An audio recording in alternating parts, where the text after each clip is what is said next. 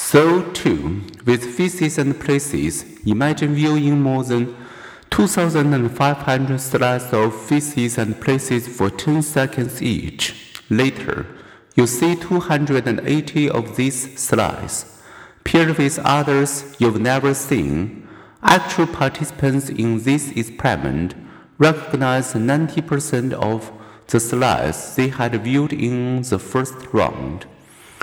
In a follow up experiment, people exposed to 2800 images for only 3 seconds each spotted the repeats with 82% accuracy.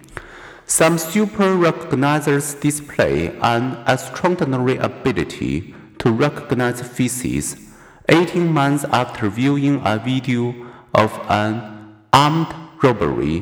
One such police officer spotted and arrested the robber walking on a busy street. And it's not just humans who have shown remarkable memory for faces. How do we accomplish such memory feats? How does our brain pluck information out of the world around us and tuck that information away for later use? How can we remember things we have not thought about for years, yet forget the name of someone we met a minute ago?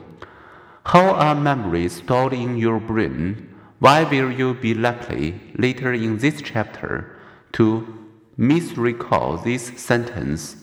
The angry realtor threw the rock at the window. In this chapter, we've considered these fascinating questions and more, including tips on how we can improve our own memories.